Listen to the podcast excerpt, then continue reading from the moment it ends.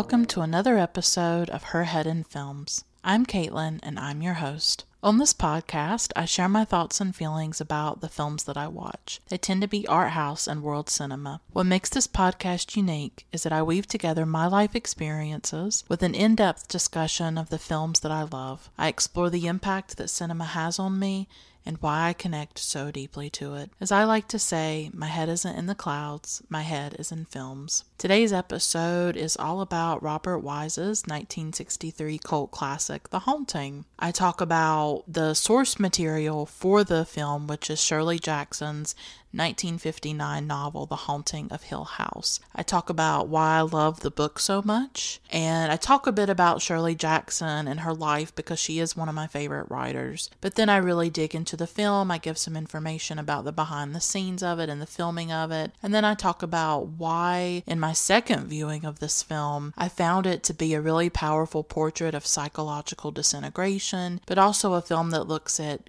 grief and guilt and mental illness, and a woman who is really searching for a home, searching for belonging. So I hope that you will listen to the full episode and that you will enjoy it. I worked really hard to research it and put it all together for you. Her Head in Films has a Patreon where you can financially support the podcast and the work that I'm doing on a monthly basis, and you can also access rewards and extras. I put a lot of time into Her Head in Films. It's almost like a part time job really. I spend at least one to two hours a day on it, whether it is watching the film, researching things about the film, recording the episode, editing the episode, planning the social media and different posts. It is a lot of work. And if you have a few dollars that you'd like to chip in each month, you get all kinds of extras. You get extra episodes. I have merchandise. I have all kinds of things for patrons. So please consider that. It would really be helpful to me. You can find more information at patreon.com slash herhead and films. That's P-A-T-R-E-O-N dot com back backslash her head in films. At one level, you get a shout out on each episode, so I'd love to give a shout out to my wonderful patrons Aaron, Rachel, Tyler, Max, Juan, Iris, Teal, JD, Vanessa, Spunden, Polina, Olivia, Carolyn, Jesse, Feminist Overlord, Michelle, and Lindsay. Thank you all for your support. If financial support is not an option, and I definitely understand if it isn't, please consider reviewing the podcast on iTunes and or Stitcher. If you write a review on iTunes, I will read it on a future episode of the podcast, and I'll leave out your name just to protect your privacy. You can also tell your friends and followers about Her Head in Films. If you love the podcast, please share it. Spread the word, tell people. You never know how they might connect with it as well, or it might expose them to some different films. I'd love to reach as many people as possible because I'm really passionate about what I do on the podcast. Or you can just send me an encouraging message through social media or comment or interact with me in a positive way. I'm on Twitter, Instagram, and Facebook, and you can see links to all my social media accounts listed in the show notes of each episode. So before I get into talking about the haunting, I'm going to talk talk a bit about some breaking news. On October 26th, 2018, this year, word came that the film streaming site Filmstruck is shutting down and, and ceasing operation at the end of November. This was shocking news, devastating news, really. And I wanted to talk about it. I wanted to talk about what Filmstruck means to me. And so you're going to hear that next. Then I'm going to talk about Shirley Jackson and some behind the scenes stuff about the haunting. And then I'm going to talk about the film itself why I love it, why it's so powerful, why I think it's so frightening, why I think it absolutely deserves that cult status that it has. So here we go.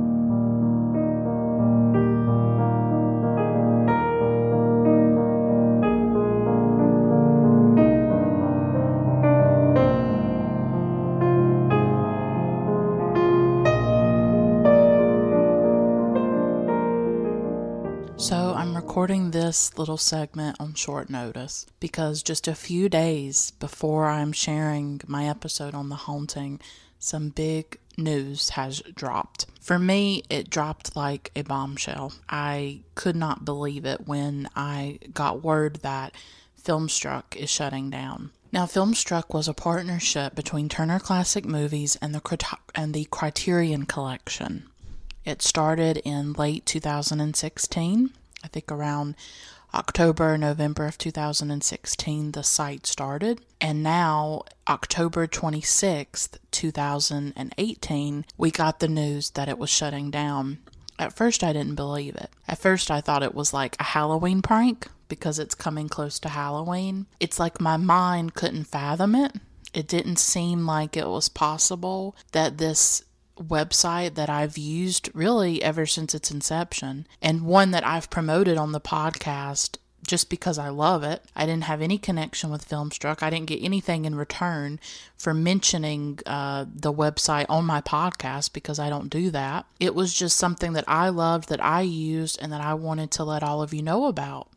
And a lot of the films that I covered on the podcast in the last few years, the Larissa Shepitko episode with Wings, that was on Filmstruck. The Elem Klimov episode about Come and See, I saw Come and See through Filmstruck. So, uh, Desert Hearts, that was on Filmstruck. Film after film that I've covered on the podcast, from L'Avventura, Cleo from 5 to 7, all these films have been on Filmstruck. And that's how I've primarily accessed them. So for me, it's heartbreaking because this is a service that I rely on for the podcast, really, but also just for my personal love and enjoyment and education as a cinephile. This was a cinephile's paradise. You've got all kinds of amazing foreign films, classic films, and it was affordable and you just had access to all these films by these great directors and i thought filmstruck had done a good job spotlighting women spotlighting films outside of america outside of the west and the english speaking world. Those films matter. Films in other countries Films outside of America, outside of a Western perspective, matter. And it matters that people should engage with those films that are in other languages, that are about different experiences. That is a big reason why I love art house cinema because I like hearing stories, I like experiencing the world from different perspectives, from different viewpoints, and getting outside of my own experience. I think it creates in understanding. I think it creates empathy. These films are important. And I wanted to share a quote from the Variety story that talked about why this is happening, why Filmstruck is shutting down. It says, quote, "The move appeared to be the latest by Warner Media under AT&T's ownership to streamline operations by cutting niche-oriented business ventures. Two sources familiar with the decision said the plan to kill Filmstruck was made prior to AT&T's closing the Time Warner deal. In any case, the strategy aligns with the new Warner Media blueprint to shift resources to mass market entertainment services. Unquote. So this is really the product of a merger and it's the product of a corporate decision. And it's really scary to think how the history of film, uh, these gems and these classics of film history and also world cinema, how they are really threatened by the whims of corporate profits and corporate greed and really impersonal, indifferent decision makers. These are not people who love film. These are not passionate cinephiles. And yet they get to make decisions about who can see these films and who can't. Unfortunately, Netflix and Hulu and a lot of other streaming services are starting to go more towards original content. They don't want to license from other places.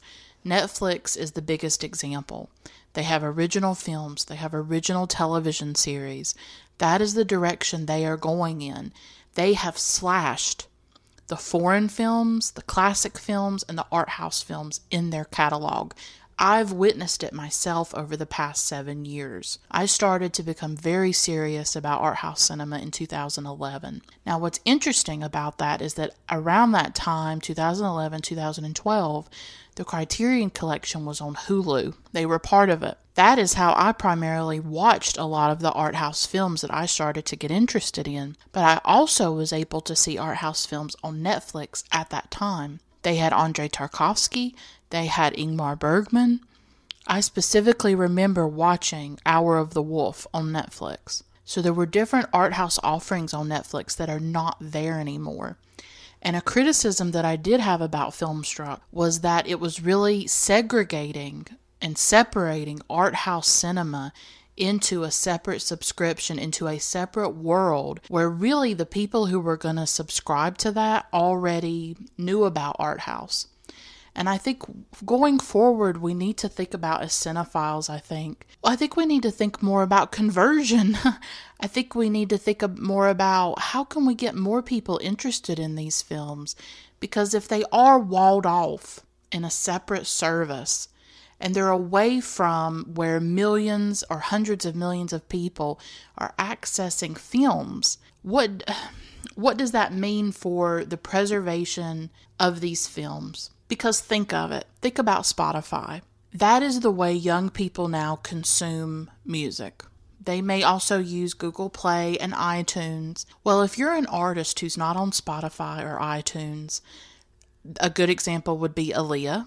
Aaliyah, she she died um, many years ago. She was an R&B artist. I really love her. Somebody has control over her music. I I read an article about it. I don't know the full story. It might be somebody in her family holds the rights to her music. And they have made it so that her best work is not available on Spotify. You cannot listen to Try Again and uh, all of these really great songs, Rock the Boat, all these great songs by Aaliyah it's harder for young people to discover her music. If you are not on those services, it's harder for you to get discovered. It's harder for you to remain relevant. Well, I would make an analogy with art house cinema and like Netflix and Hulu. Everybody's on everybody has a subscription to Netflix and Hulu. A lot of people do. Just like a lot of people have subscriptions to Spotify and Google Play and things like that. Well, if you have walled off these films and put them somewhere else, the majority of people cannot discover them. And that's a shame. That is a real shame that somebody on Netflix or somebody using Hulu could not have a really great discovery. Because I myself, when I was young, I discovered films randomly thanks to Turner Classic Movies. I'm so glad that channel existed when I was growing up and that it still exists. Because you have no idea if one night somebody could just be flipping through channels and they come across Casablanca or they come across Singing in the Rain. You know, you, just and and that could be their moment. That could be their awakening, the way it was for me when I saw The Passion of Joan of Arc. And it's not something I planned. The same is sort of similar with these streaming sites that the algorithms or just anybody going through the different genres, you could just come across a film that interests you and bam, you can become a cinephile and your life can change with one film. As much as I love Filmstruck and I'm grieving and I'm mourning it, going forward, I'd really love to see a way for these films to be available to mass audiences. And I know that not everybody appreciates them, but I'm saying we need more converts. We need as many people as we can get that value these films and that understand why Ingmar Bergman matters, why Agnes Varda matters, why Ida Lupino matters. You get what I'm saying? I love Filmstruck. I, I mourn it deeply, but it just it, it makes me really sad. Uh, so I had my criticisms that you know Filmstruck was this separate service, but I I still love it. It didn't change any of my love for it. But I think going forward we need to think about how can we make more of these films available to more people because Amazon Prime, Hulu and Netflix are not really interested in it there's there's slim pickings if you want to see classic films and if you want to see art house or foreign films on some of these streaming sites. I've actually noticed that Hulu's been doing a little bit better. I've noticed quite a lot of art house films on Hulu recently, and you might want to check that out. They just got the Claire Denis film Let the Sunshine In with Juliette Binoche. I I've seen all, a lot of different recent art house foreign films on Hulu. And so maybe they're stepping it up a little bit, but it's not enough. So losing Filmstruck is just hard. Like, I feel devastated. I'm going to be honest. When the news came, first of all, I didn't believe it at first. And then it started to sink in, and it's going to cease operations at the end of November of 2018. This service had become part of my life. It was not about an algorithm. It was about people who were curating these films. They were coming up with themes. They were spotlighting certain directors. They they were doing a really great job. They were spotlighting certain actors and actresses. They had, you know, films by Joan Crawford and Bette Davis. They had films by David Lean and Agnes Varda and all these different people. It was curated. There was love and time and thought put into this service. And I know it was a labor of love for the people who were involved in it, which makes it even sadder that the decision to dismantle it and to destroy it was made in such a corporate you know, cold way that was the complete antithesis of what this service was, which was about celebrating film. And are there other really great streaming sites that I love? Absolutely. I love Fandor. I love Mubi. I was doing Netflix DVD for a while and I stopped that because I, I, can't afford all this. but that was really great. That could be an option. I know that Netflix DVD does have Criterion Collection titles on it if that interests you. So there are many other streaming sites out there. And like I said, Netflix and Hulu, they do have some classic. Amazon Prime does too. I'm not saying they don't. They have some art house and some classic, but there was really nothing like Filmstruck of just having access to hundreds and thousands of classic foreign independent films like it was special. It was thoughtful it was created by cinephiles for cinephiles. And I don't know what's going to happen going forward. I don't know what the Criterion Collection might do. I know that there's a petition up right now to try to save Filmstruck. I will try to cover this story as it develops for you. But the but as I am recording right now, it's going to end. And we do not know what is going to happen with the Criterion Collection. Some people say they should just start their own streaming service, just have it through the Criterion Collection website.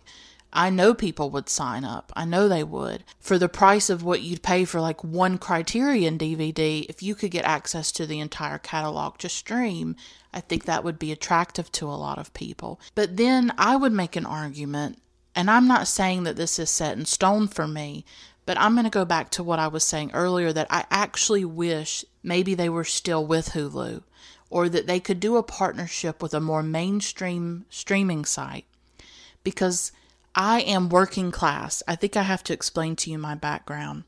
I am working class. I am from a rural area. I am just a big believer that more people should have access to these films. I just am and I guess I'm sort of democratic or egalitarian in that way of I want more access as much as possible for people. I want to get more people excited about these films because a big mission of this podcast is to show that art house cinema is for everybody. That has been one of my missions from day one. And something that's fascinating is that Filmstruck started around the time that I created this podcast. I started the podcast in late 2016. I'm about to celebrate the two year anniversary of it. I've done over 80 episodes at this point. So the beginning of Her Head in Films coincides a lot with the beginning of Filmstruck. And Filmstruck made it possible for me to talk about these films. And a big mission.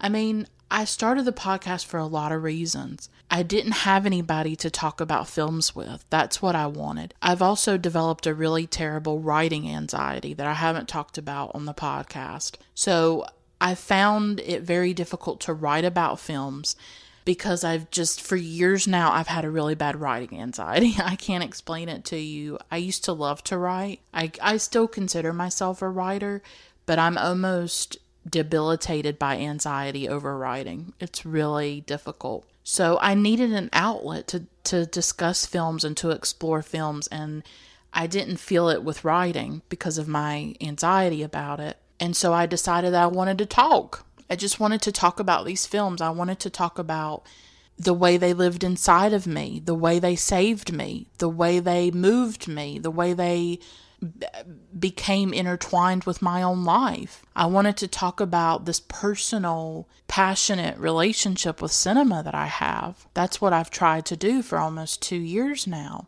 Also, part of my mission was to say, you don't have to be an academic.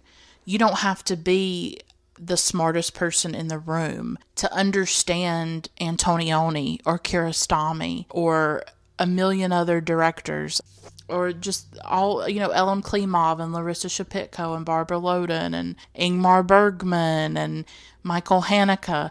You don't have to be the smartest person in the room. You don't need a film studies degree. You can you can be outside of that and you can still find something in these films that they are for everybody that that these films that are often seen as academic and remote and distant and cold and like you have to be really intelligent to understand them or get them. A lot of them are actually not like that. That if you watch an Ingmar Bergman film, there is deep emotion there. There is deep uh, feeling in his work.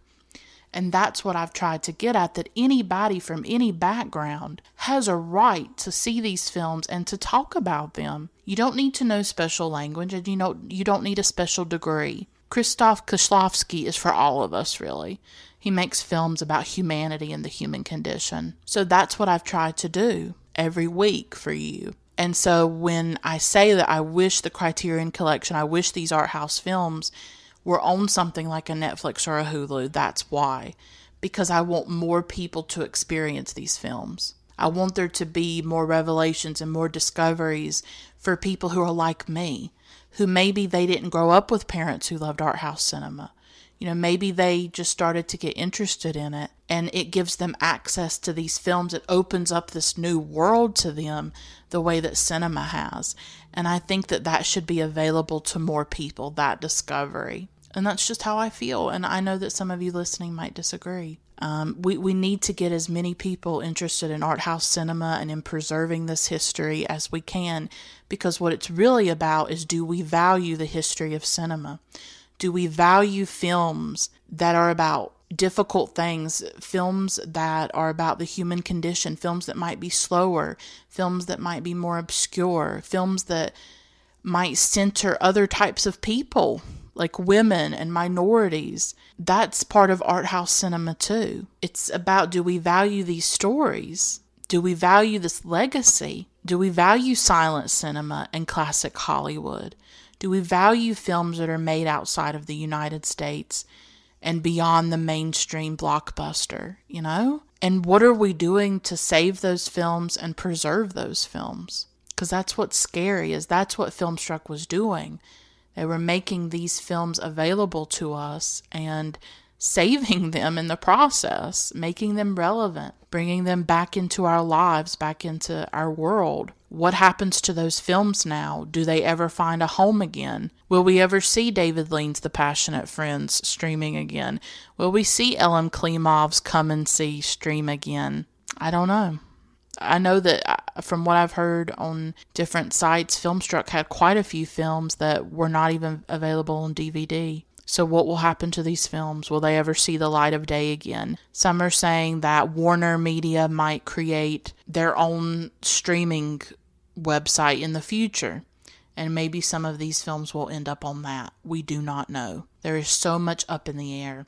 I grieve for this because Filmstruck made these films accessible to me. Because something that I've seen a lot online is a demographic of cinephiles that have a very particular experience that not everybody shares. Not everybody lives in cities. Not everybody's in San Francisco or LA or New York. Not everybody has an art house theater down the road or a repertory cinema nearby. Not everybody's in college. There's also that very big focus that it seems like it's hard for people to understand that there are cinephiles that are not in college, and we don't all have access to a university library. We don't all have access to Kanopy, where we live, which is a streaming service that has a lot of art house, that has criterion on it. Not every library has that because it's done through your local library. I live in a rural area in the South. There's not a lot of offerings in terms of cinema. There just isn't. I don't have an art house theater down the road. I don't have a library with all kinds of art house cinema in it waiting for me to go check it out. And I think you also need to keep in mind that everybody may not have transportation to get to a library and, and things like that. In a rural area, that is something you have to think about. We are all cinephiles coming from different experiences in the world, and I will always speak up And I will always speak to the experience of a cinephile that lives more on the margins and lives more outside of the mainstream. I don't live in New York or LA. I don't live in a city. Filmstruck was how I accessed art house cinema. It was my window to those films, and now it's taken away. And it does make me sad and I don't I don't get to go down the street to a repertory cinema. I don't have the Metrograph down the road. And that's the truth. And I certainly don't have the money to buy DVDs. That's another refrain that I've been hearing. Well, buy physical, buy physical. And that's well and good if you have the money for that. Do I have a few DVDs? Yes. I have actually a big DVD collection, but it was from a decade ago when Blockbuster was around. And I used to go to Blockbuster, and they used to have um, their DVDs on sale four for $20. So I was able to get four DVDs for $20. And that's how I accumulated my current DVD collection. But in the last few years or so, I rarely buy DVDs unless they're very cheap. Now, because of this experience, I have decided that I'm going to try to save up and buy a few of my favorite Criterion film DVDs. So, I already have The Tree of Life, which recently came out by Terrence Malick. I just ordered the Double Life of Veronique on eBay at a good price, and I'm hoping to get The Passion of Joan of Arc, and I'm also hoping to get the Three Colors trilogy by Krzysztof Kieślowski. Those are really important films to me. I want to have physical copies of them, but there is no way I could buy a copy of every film that I love. I do not have the money, the space, the ability to do that at all. So while I know that people mean well when they make those suggestions, I'm not criticizing those people.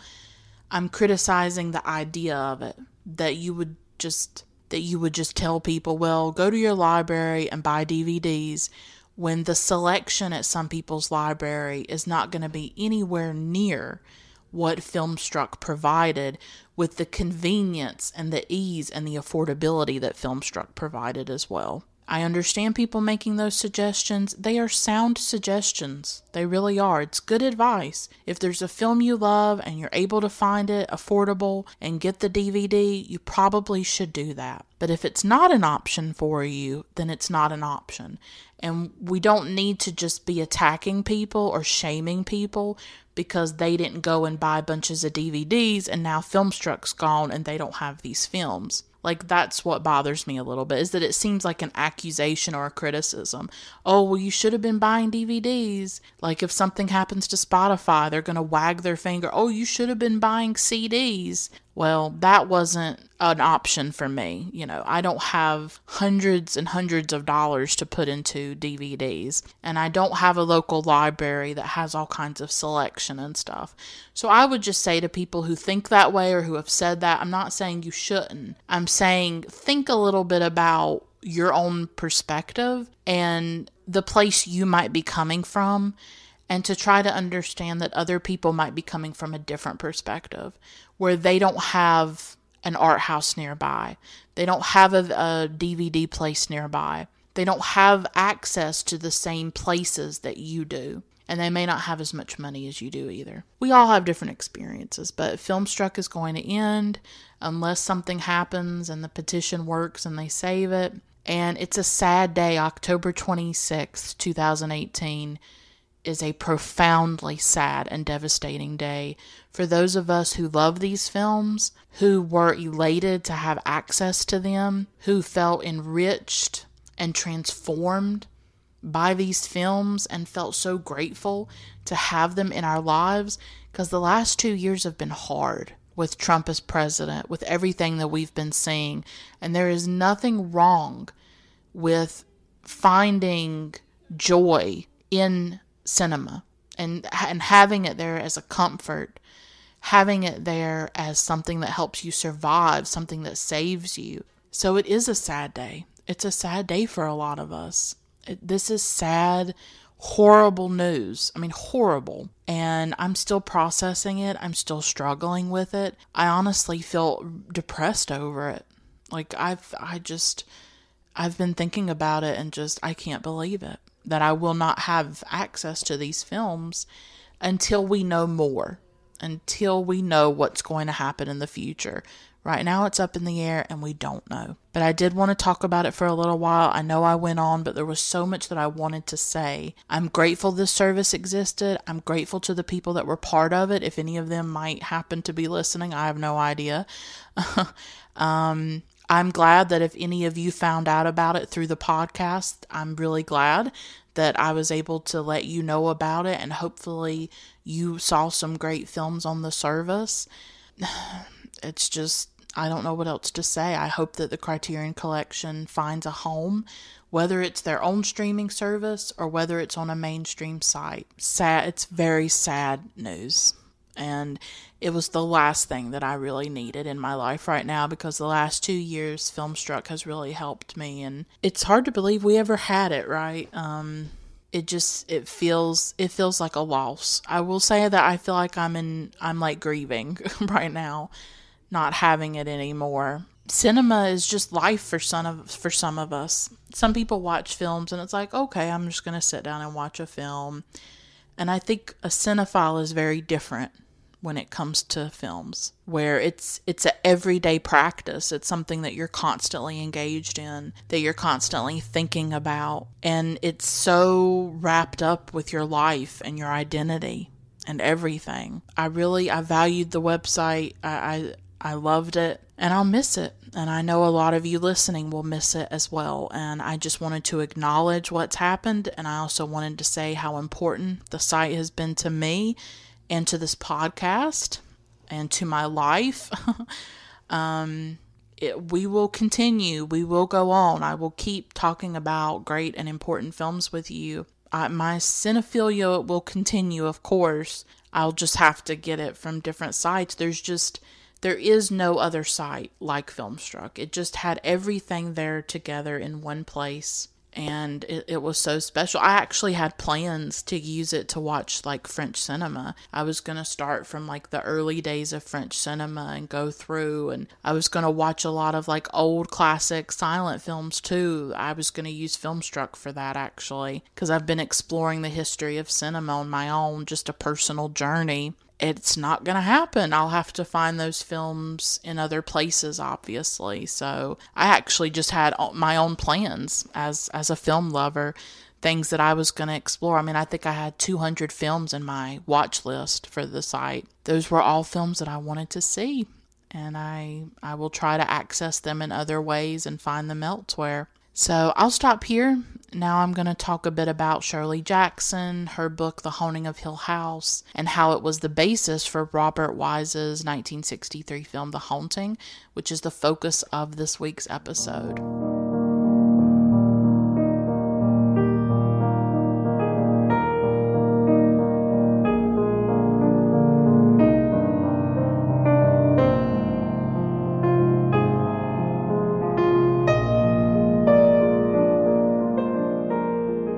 I get into the film talk about what I love about it and just talk about the very intense power that it has, I want to talk a little bit about the source material and I just want to talk about some of the behind the scenes stuff of making the film. So, first, I want to talk about the source material because The Haunting is really based on the book The Haunting of Hill House by Shirley Jackson. The Haunting of Hill House was published in 1959. Now, those of you who have listened to previous episodes, or maybe you're a long-time listener, you know that I love literature, that my background is actually in literature. I went to college and studied it, and my cinephilia and my love of cinema is something that developed later in my life in my 20s, and I'm 29 now. And I would say that I've been a cinephile since around like 2011 really that's when I trace it back to when I got really deeply, intensely interested in art house cinema. But for my life before that, before 2011, all those years, I really loved books and writing. And that's still a big passion of mine. The biggest passions of my life are cinema and literature. Those are the things that help me survive and they give me a sense of identity and they really enrich my life and I feel such a deep connection. So I've loved books my entire life and I'm on Goodreads and I'll put the link in the description or in the show notes of this episode. I am on Goodreads. And on there, you can list like your favorite books, um, like in your bio. And I kid you not, for years now, The Haunting of Hill House by Shirley Jackson has been in that list of my favorite books. There's The Lover by Marguerite Duras. There is Rebecca by Daphne du Maurier. There's The Waves by Virginia Woolf. There's Ariel by Sylvia Plath. And then there is The Haunting of Hill House. This book had such a profound impact on me when I first read it, uh, probably around 2013. And it was one of the most chilling and frightening books that I've ever read. And I will argue that even though this film is very chilling and very scary, I think the book is even more frightening. There is a way that Shirley Jackson wrote the book that is just. I don't even know how to put it into words. I I've never had that kind of reading experience before where I was reading something and literally getting chills all over my body. It's hard to really describe the experience of reading the book. I would definitely recommend that you read the book if you're a big fan of the film. Maybe you haven't seen the film. I don't know. There are spoilers in this episode, as you know, but definitely seek out the book cuz I think it is a a horror masterpiece really. And I wrote a review of The Haunting of Hill House. It's short, and I wanted to read it because it articulates a lot that I love about it, why I come back to it, why it's almost like an annual read for me, that it's just a book that has become part of my own personal mythology, and that's why I wanted to linger on it. I mean, this episode is more about the film. So I'm not putting a ton of time into talking about Shirley Jackson or talking about the book. I wish I could. I really do, but I want to devote more time to the film because I do think that this is a gorgeous adaptation of the book and that I do think that it's quite faithful to it and it's true to it. You can have an adaptation of a book that does not follow the book plot point by plot point, but that captures the essence of the book. And I think that's what The Haunting does so well is that it captures that essence. But I want to read my review of The Haunting of Hill House. So here it is. Every year, I reread Shirley Jackson's The Haunting of Hill House. I tell people I love Jackson because she wrote about girls like me fragile, depressed, invisible. In Hangsaman, a girl goes to college and meets a friend who may or may not be real. In We Have Always Lived in the Castle, a town suspects a little girl killed members of her family. Similarly, The Haunting of Hill House revolves around a strange young woman, Eleanor Vance, who joins a motley crew of guests assembled at a haunted house to investigate supernatural phenomena. Eleanor's invalid mother has recently died. She feels estranged from her sister. She's angry and lonely in her life. Jackson focuses on the psychology of Eleanor. The eerie happenings inside the house appear to be manifestations of Eleanor's fears and anxieties. She seems to be the agent that conjures the frightening incidents. It's the only book that gives me chills. The most terrifying scene involves Eleanor holding a hand in the darkness, but realizing that it isn't attached to an actual person. It's a phantom hand. I usually read the book around Halloween, but I realized on the most recent rereading that the story actually takes place in June.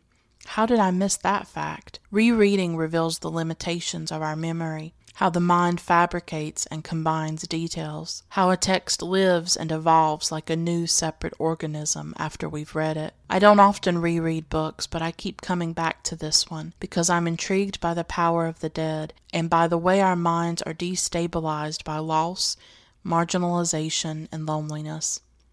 Haunted houses provide a stimulating environment in which to explore these subjects. They are not so much about the dead as about the living and our traumas. When Eleanor arrives at the house, she senses the vivid feeling that it was waiting for her, evil but patient. This seems to foreshadow the dramatic and suicidal ending. Eleanor has no one, and maybe the house senses her solitariness, knows that she lacks any defense against its grisly antics. She is vulnerable, but also willing to surrender to the great power possessed by Hill House. Maybe from the beginning she knew she would not survive, that once she was in the house's embrace, she would not leave. Life held nothing for her.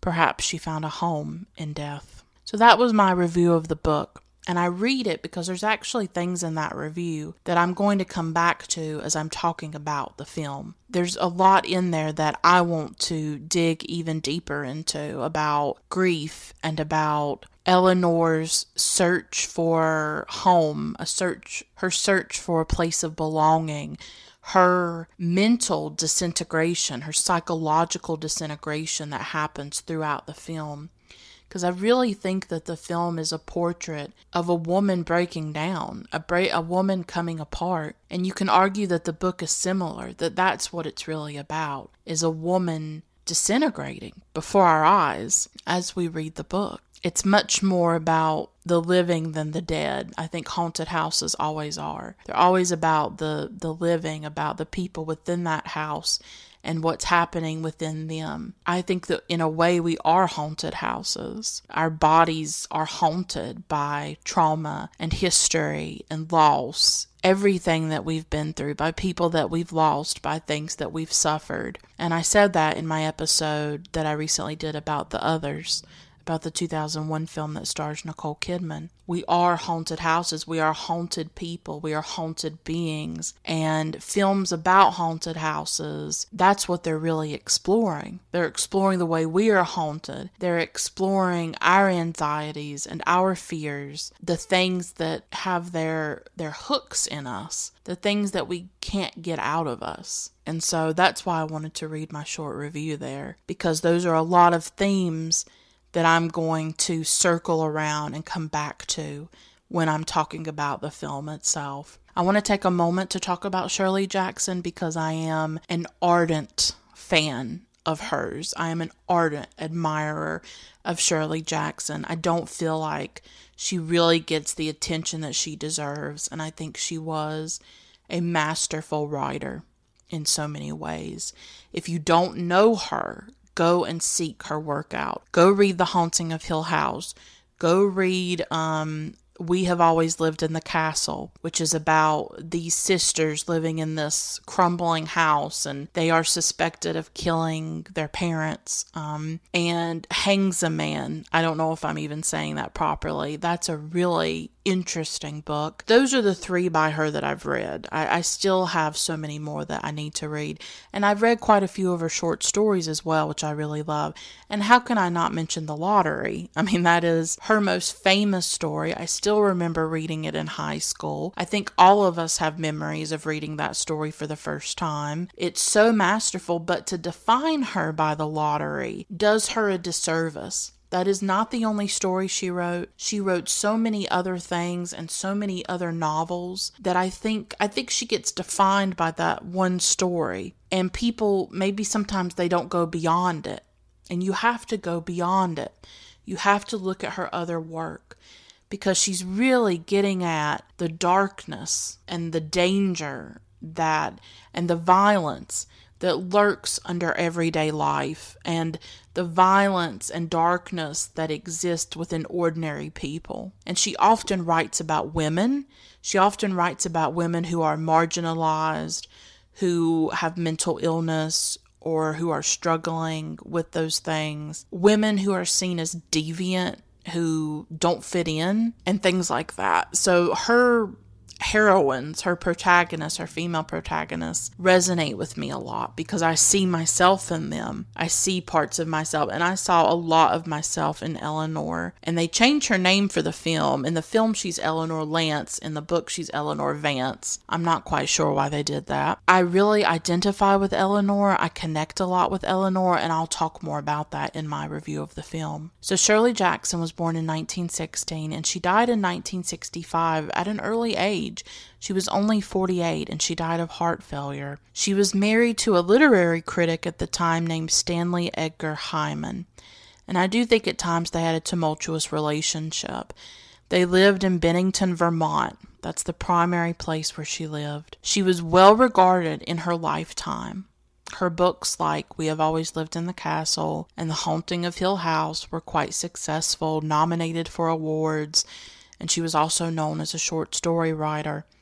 But even though she was successful, she did struggle with mental illness.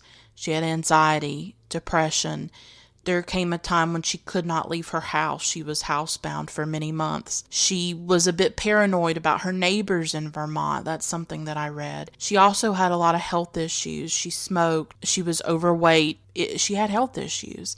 And she eventually had drug addiction as well. She drank, she took amphetamines, which was, from what I read, connected to her weight, to trying to lose weight, and that she actually got kind of hooked on them. So she she had a lot going on, and those could be some of the things that contributed to her early death. So this was a woman who was very troubled, you know, and who suffered a lot mentally and physically. I, am very sympathetic towards that. Those are some things that I struggle with myself. And I think that you see some of that come out in her heroines and in the women that she wrote about, that sometimes they get paranoid and sometimes they're dealing with mental illness, and sometimes they are emotionally fragile the way that Eleanor is in the book and the movie. So I think she, I think there is some of that that comes through in her work. I have not read any biographies of Shirley, and so I'm only giving you a skeleton, really, of this woman's life.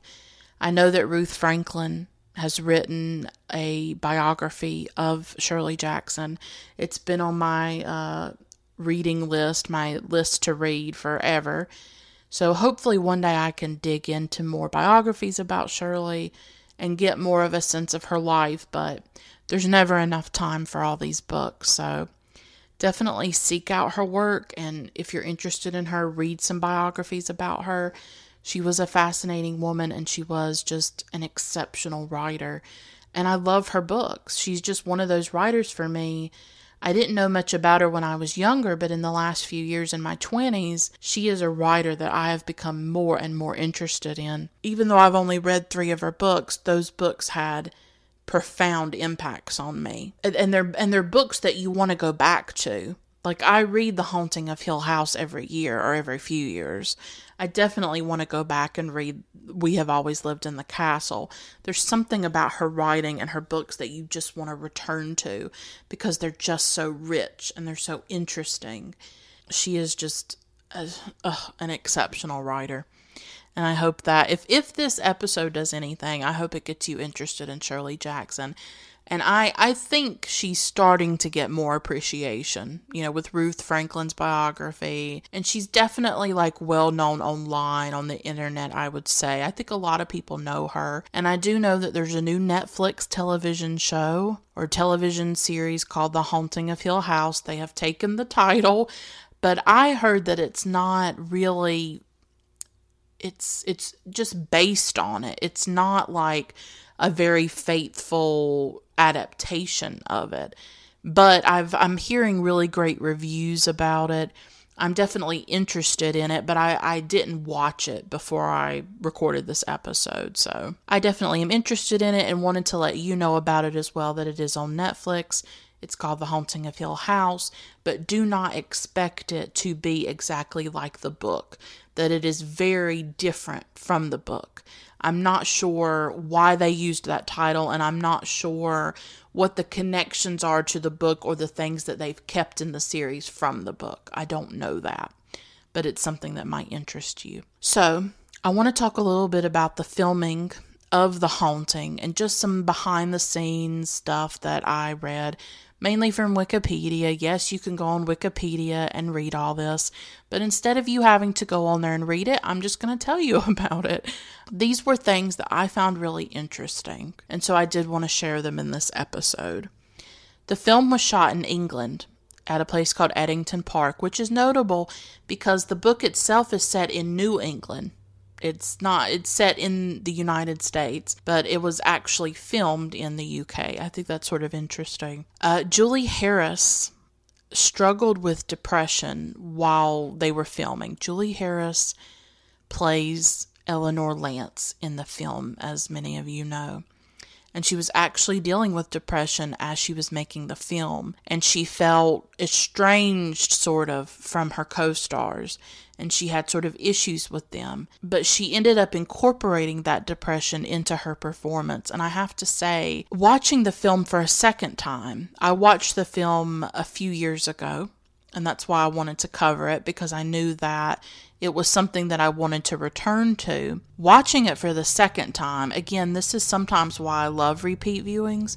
You know, some films you watch and you know, I'm going to only watch this one time. I'm never going to watch this film again. And then I think the greatest films or some of the best classic films invite you to rewatch them because as you as you age, as you get older, as you go through experiences, sometimes those films will take on a greater resonance and have a richness there because of the way that you've changed. Now, the film itself has not changed. Nothing about the film has changed, but you as a viewer have changed and you take it into your mind and into your body in a different way. And I found that watching this film for a second time was a completely different experience. That watching it while I was depressed myself, because and I'm recording this as I'm struggling with depression because I'm always struggling with depression. I'm always struggling with mental illness. But to watch it in a state where I myself feel psychologically fragile, where I feel emotionally raw, it definitely resonated with me in a different way and you can see the way that Julie brought that to the performance. And I do think that this is one of the greatest performances that I've seen by a woman, like personally. And I, I don't think I thought that the first time I saw this film, but as I was watching it this time, I realized that Julie Harris was doing something very interesting and very powerful and I'll talk more about that. But I think it's important to note that she was struggling with mental illness as she did this. And Robert Wise wanted everything in the house to create a sense of claustrophobia. And you see that with the Rococo decorations, and you see that with the ceiling. The, these are not like really big vaulted ceilings everything about the house feels very claustrophobic, I think. And if you've watched the film and you've noticed something kind of off about it, visually, like there's these distortions, it's in this widescreen, you are not imagining it. It's not just you, and it wasn't a mistake. Robert Wise used a wide angle Panavision camera that really was not ready to be used.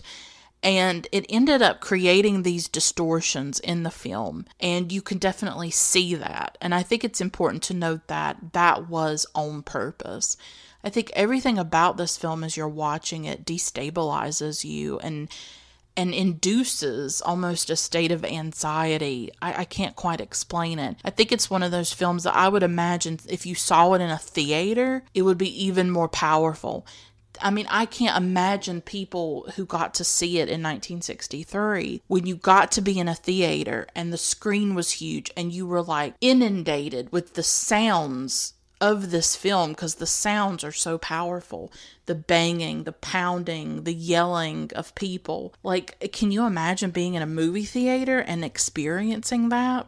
I think it would intensify the terror of this film, absolutely. This is why, in a lot of ways, I lament what's happening with movie theaters, and I really think more needs to be done so that we do not lose movie theaters because there is a difference in seeing a film in a theater but nowadays, it's so hard to see anything at a movie theater that is not a superhero film. I live in a rural area. I have a mall nearby and there's a movie theater that's part of it. Always blockbusters. Always. The Haunting wouldn't even get shown in that movie theater, this kind of film. But it's so frustrating it's so frustrating to not be able to see new releases that are independent films or art house films or whatever in a movie theater. It is just beyond frustrating for me that everything I watch, if it's Ingmar Bergman, if it's Andrei Tarkovsky, if it's Agnes Varda, it's always on my laptop. And I'm not saying I hate it. I'm not saying that. It's it's I've gotten used to it. But when I go back to a movie theater because I recently saw A Star is Born, the one with Bradley Cooper and Lady Gaga, I did an episode about it for my patrons on Patreon.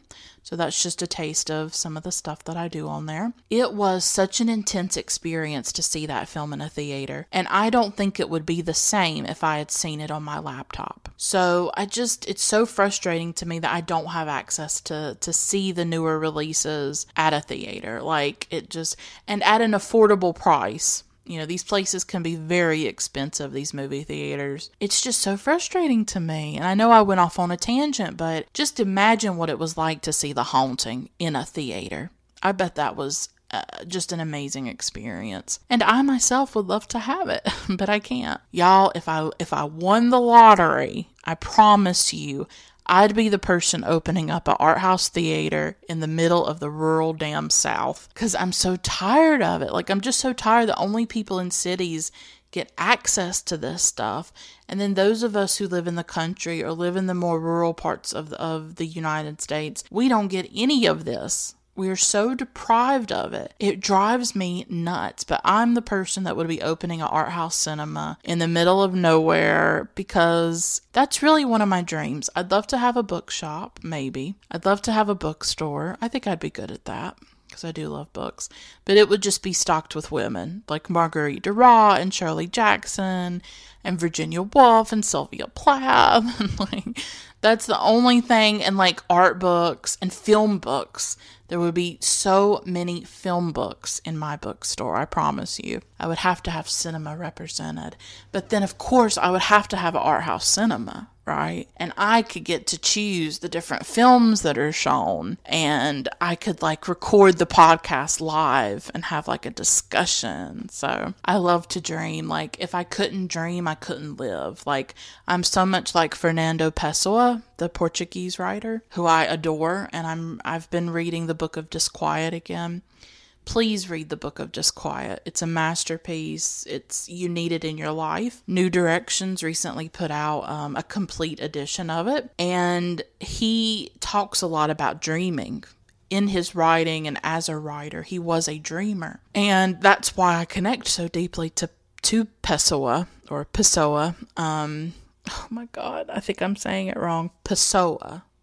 Pessoa. I apologize to any Portuguese people who are listening. I just I butcher these names sometimes. Um, Pessoa, I think that's what it is, and I adore him. And he writes about being a dreamer. You know how dreams are often more powerful, and how he, you know, the the characters that he takes on. You know, he had all kinds of different names that he wrote under, and how dreaming is just central to that, um, to those characters' lives.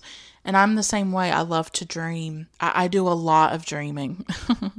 Probably too much, but I just like to imagine my art house theater that I would have, and it would be amazing. I would love to be able to have that kind of impact on people. To say, watch this film, see this film, and maybe it can change your life. And I think that through the podcast, I hope that I have that kind of effect. I hope that I get people interested in certain films. In something like Elem Klimov's Come and See, or Larissa Shepitko's The Ascent, or Barbara Loden's Wanda. I mean, I, I like to think that if I've inspired one person to seek out those films that maybe they hadn't heard of or maybe they didn't know about, and that they have an experience with them. Of course, I can't promise that you'll have the same experience that I have, but if they do and it and it changes them or it affects them or it, it gets them interested in something, then I see that as a, as an accomplishment. And I hope that the podcast has some kind of effect like that. On the other hand, maybe it doesn't. Who knows? So that that's my little tangent about my art house theater that I would love to have. Um, I don't know what I would name it, but there would be some really great films that I would show. I promise you that. So when The Haunting came out, it was only a moderate success when it was released. It was not like a big box office draw.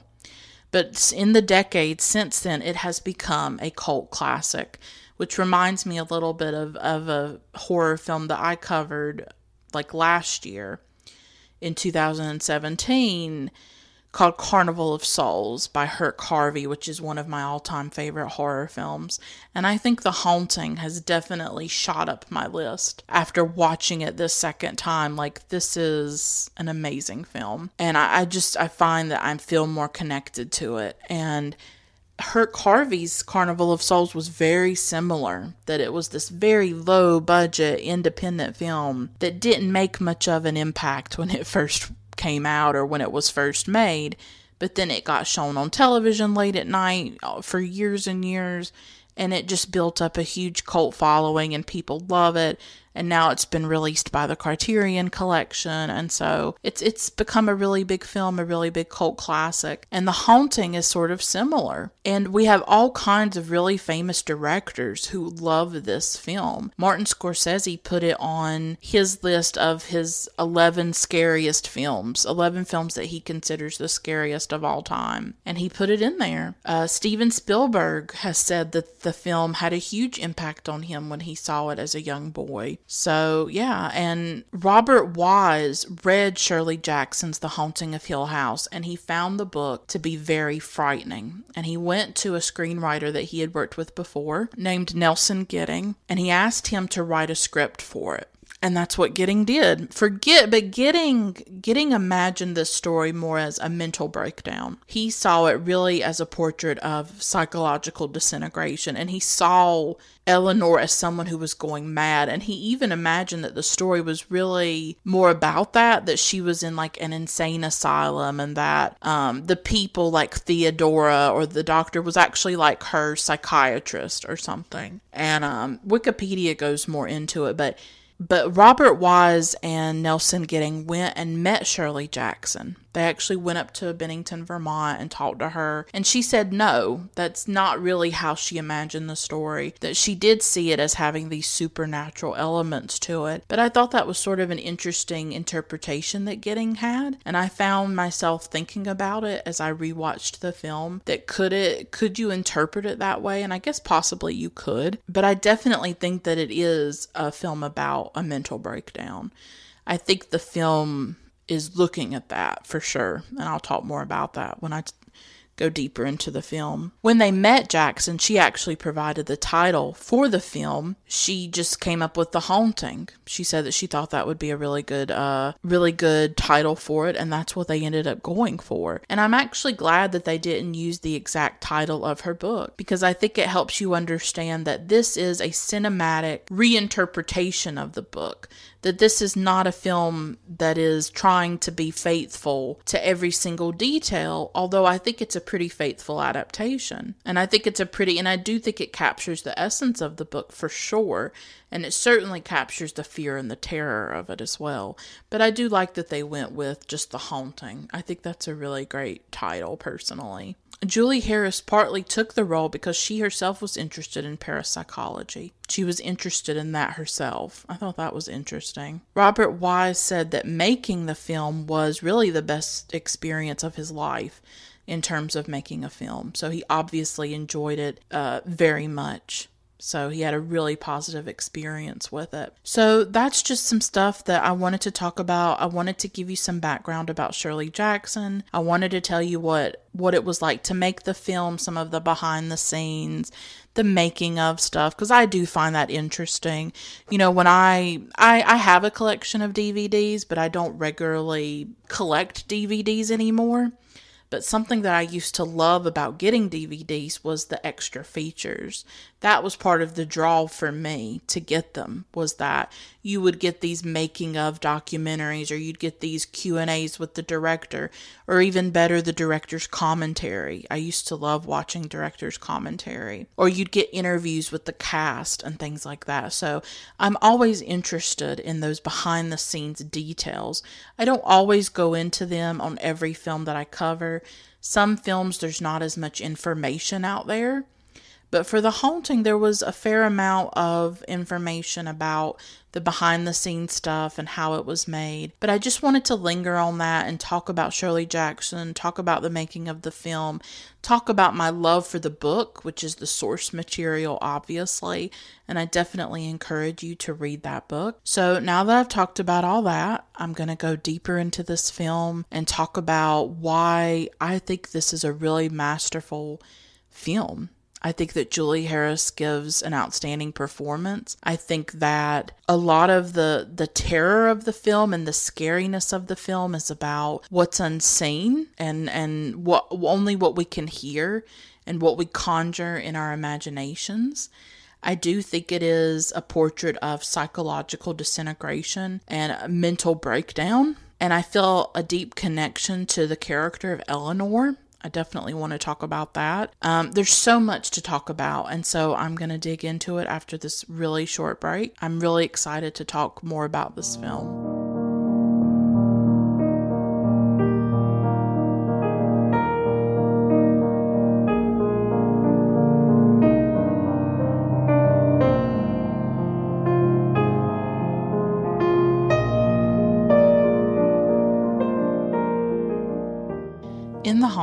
Four strangers converge on the house known as Hill House.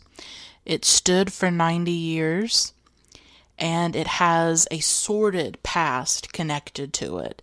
There's been suspected murder, there's been suicide, there's been inexplicable deaths, there's been madness. It was built originally by a man named Hugh Crane in a remote area of New England. He built the house for his wife and his daughter. Unfortunately, his wife ends up dying in a carriage accident. And this is really the first in a series of horrific things that will happen that are connected to the house. And this is why Hill House gets such a bad reputation, is because all these terrible things happen. His daughter is Abigail Crane. She grows into an elderly woman. She's very alone. She lives in solitude in this massive house. And she takes on a companion, a young woman from the nearby village, to take care of her. But one evening, the companion leaves for a little bit to be with a guy, and Abigail is yelling for help uh, because she's having some kind of health issue, and the companion never comes to help her, and Abigail ends up dying. Rumors start to circulate in the village that the companion actually murdered Abigail so that she could inherit the house. She does end up inheriting the house, but she is tormented by something. We're not sure what. And she actually ends up hanging herself from a winding staircase that's in the library of the house. The house becomes inherited by a distant relative named Mrs. Sanderson. And it is this woman that Dr. John Markway goes to and asks for permission to use the house in his own investigation of paranormal phenomena. He wants to go into a haunted house, he wants to study what happens there, and he brings assistants with him, sort of randomly chosen people, but people chosen for specific reasons. And really, it's only two people that he chooses because of these four people, there's Dr. Markway, obviously, and he's the investigator. And then Luke Sanderson, comes uh, into the house. He's played by Russ Tamblyn, and he's going to inherit the house eventually one day. So he's chosen to be there for that reason. So, really, only two people are specifically chosen as assistants, and that is Theodora, she just goes by Theodora, and Eleanor Lance. As I said earlier, in the book, her name is Eleanor Vance, but in the film, she's Eleanor Lance. And we find out through the course of the film that these two women were chosen for very specific reasons because they have already had inexplicable, sort of supernatural or paranormal experiences. Theodora has ESP, and Eleanor had a poltergeist incident happen when she was only three years old, where stones were hitting her house. So that's why some of them are chosen to be there. So these four strangers converge on this house, and of course, only mayhem and madness and dark things and terror end up happening. But that is really what's so fascinating, partly about the film, is that it's really about these four people in this creepy house and what happens while they are there. And obviously, Dr. Markway chooses Theodora and Eleanor because he knows that because they've had previous paranormal experiences, that perhaps their presence in the house will activate or stimulate some kind of supernatural stuff. and of course, that is what ends up happening. But really, the main attraction is Eleanor. She seems to be the one that is conjuring and causing all of the things that happen in this sordid, diabolical, dark house. But I think the film also sort of is asking us is it really the house that's haunted? Is it really the house that's bad? Or is it the people who inhabit the house? And the meaning that they create of certain events. Is the house haunted? Did it cause the death of Hugh Crane's wife? Did it cause the death of Abigail and Abigail's companion? Or were these people who were already disturbed to some extent or just had really bad luck befall them. It's not clear. And the book is the same way, where, and I'll try not to refer too much to the book because I do want to keep it on the film, obviously. But for me, what I came away with in the book and the film was this idea that really haunted houses are more of like reflections of the people who inhabit them, and they can sort of be repositories for the fears, neuroses, anxieties that those people bring with them into that space. And Eleanor is someone who brings a great deal of baggage. And Eleanor is a character that I really identify with in a lot of ways, who I'm sympathetic towards, and who I think is so strange and fascinating, and that we don't see women like this often in cinema or in literature. Eleanor has taken care of her invalid mother for a decade. She's in her early 30s and she's really lived as a recluse. She's really lived isolated and separated from the world. She's mainly just cared for her mother all these years. And her mother has recently died. And all Eleanor has is her sister. And it's clear from the beginning of the film that Eleanor has a strange, difficult relationship with her sister. And we see that in, in the beginning of the film when they have this argument and Eleanor wants to take the car because she wants to go to Hill House to participate in this investigation. And her sister is very cruel towards her. And Eleanor decides, you know what? I'm just going to take the car myself. So I think from the beginning, we realize that we have a character who is at once fragile and ferocious, that she takes that car, even though her sister tells her not to, even though her sister doesn't want her to. Eleanor's like, I helped pay for this car, I'm going to take it. And she has that a similar personality when she's in the house where she's obviously fragile. She's obviously struggling, but she's also very fierce in what she believes and and isn't shy about expressing her emotions. What I see in Eleanor is a character who has been isolated from the world for a very long time, who was in this very intense relationship with her mother, taking care of her mother, feeling a certain amount of resentment towards her mother I think it's not the main focus of the film, but I do think this is a little bit about mothers and daughters, this film, or about a particular mother daughter relationship that is a bit fraught and a bit um, toxic to some extent because I think Eleanor feels robbed. I think she feels resentful that so much of her life was spent caring for her mother because obviously Eleanor is alone whereas her sister is married already. Her husband is there with her in that opening scene between Eleanor and the sister. She might have a child actually. I can't remember. So Eleanor has has been taking care of her mother, has been sacrificing everything to do that. Now her mother's dead, and she feels guilt about that death because she has a similar situation as the companion of Abigail earlier in the film, where Abigail was in need of help and the companion was out and, and wasn't paying any attention. And for Eleanor, her mother was banging on the wall I guess they share a wall between their bedrooms. And every time she did that, Eleanor would usually go and would usually go check on her mother. But that night she didn't because she was tired and she didn't want to do it. And I guess she had hit her limitation with it. And of course, that's the night that her mother dies.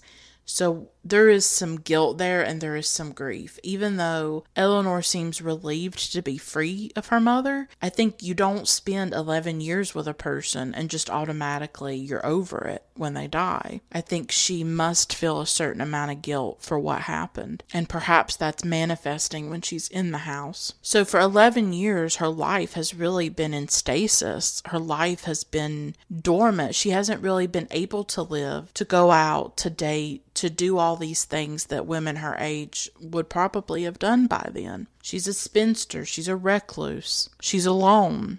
She is mentally unstable as well. She's obviously dealing with some kind of mental breakdown because of everything that she's been through. Because for 11 years she was taking care of her mother and now she she isn't. And so I saw parts of myself in Eleanor in my own isolation from the world, in my own tendency to be reclusive and distant, in my own struggle with mental illness. I have anxiety and depression, but I do feel emotionally fragile.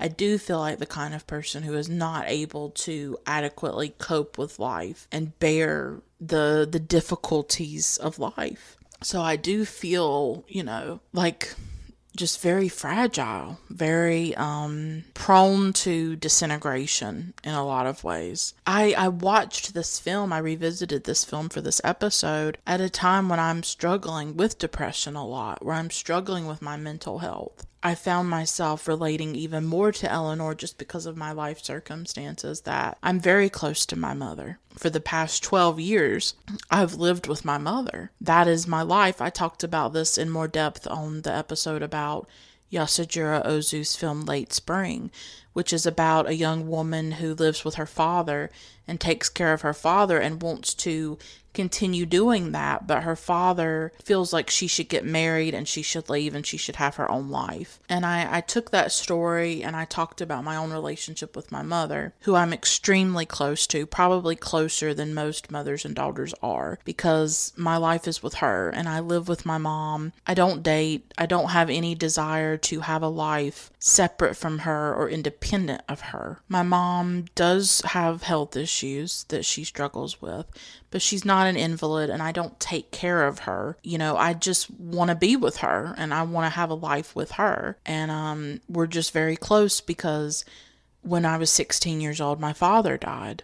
And this was in 2006. And it was a traumatic event. It's one that I come back to in a lot of episodes on this podcast all the time because it's this thing that I circle and orbit around is this trauma that happened to me when I was 16 and how I don't know how to cope with it and how so much of the damage that was done to me happened at that age and happened with that experience. And everything was taken away from me. And I've lost so much in the years since then because my grandmother died the next year and then my uncle died a couple years later. So all these people died within like a three year period. And it was very devastating to me and my mom because she lost her husband, she lost her mother, and she lost her brother within three years from 2006 to 2009. And that does something to a person and it changes you. And when you go through something like that with another person, only they understand. And we have been each other's rock. We have been each other's support system. We have been everything to each other. We didn't have family that came in and was kind and, and helped us. In fact, it was the opposite. And I've talked about that as well that I don't have a good family. It's just me and my mom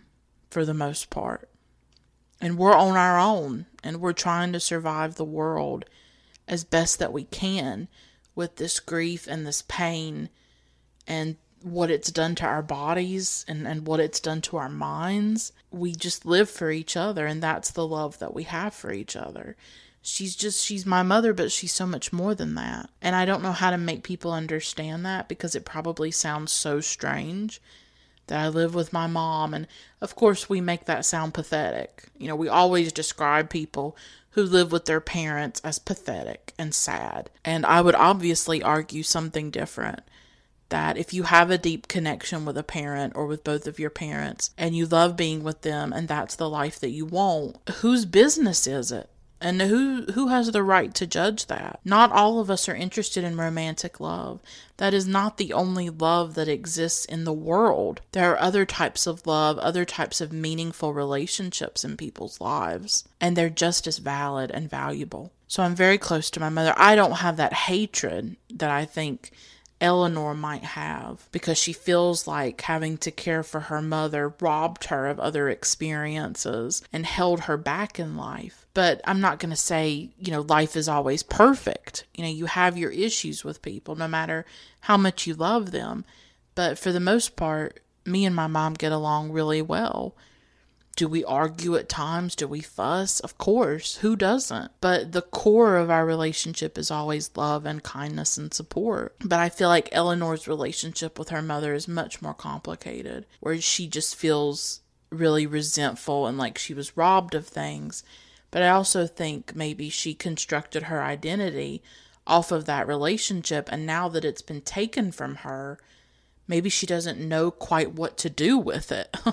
she doesn't like, here she is. And, and I get the sense that her interest in Hill House and her escaping to Hill House is is a product of that. She says throughout the film that she's always waited for something to happen, that she's been waiting for something big and exciting and extraordinary to happen to her. And so I think that's part of it as well, her interest in Hill House, that she wants to get out of the mundane aspect of her life, the day in and day out of caring for somebody the being in the house, the not having any kind of life, just how tedious and boring that must have been, how monotonous it must have become to do the same things every day, to be around the same person every day. And Hill House promises her excitement and adventure and something extraordinary and different and something outside of all of that. And I think it sort of beckons to her um, and she can't resist it. But I think she's also a self destructive person and perhaps she's attracted to that darkness and she's attracted to the danger of the house because she she doesn't know how to live anyways. She doesn't fit in the world. She doesn't have friends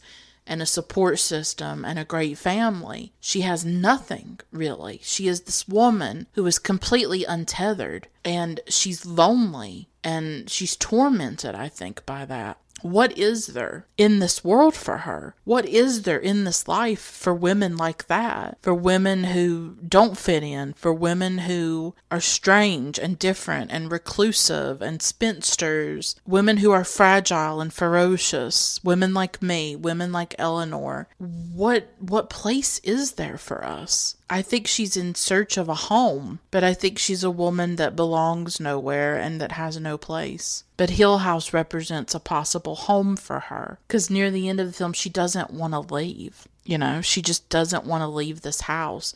She feels attracted to it, magnetized to it. And really, what she's attracted to is her own death her own obliteration. I think that's always the conflict in Eleanor between life and death, between staying alive, living through the torment and the pain that she feels, and the mental disintegration that she's enduring, or to escape into death. And maybe death is an escape. Maybe death is a kind of home for her. And I think Theodora kind of says something like that at the end after Eleanor has driven into the tree and basically killed herself and died. I think Theodora says something like, well, maybe she's better off. Maybe this is what's best for her. Because there is such a sense with Eleanor that she doesn't fit. I don't think she knows what to do. Like, I think sometimes in the film she's trying to connect to Theodora, you know, or maybe she wishes she was more like Theodora. And in the book, this comes out much more her jealousy of Theo but also her attraction to Theo.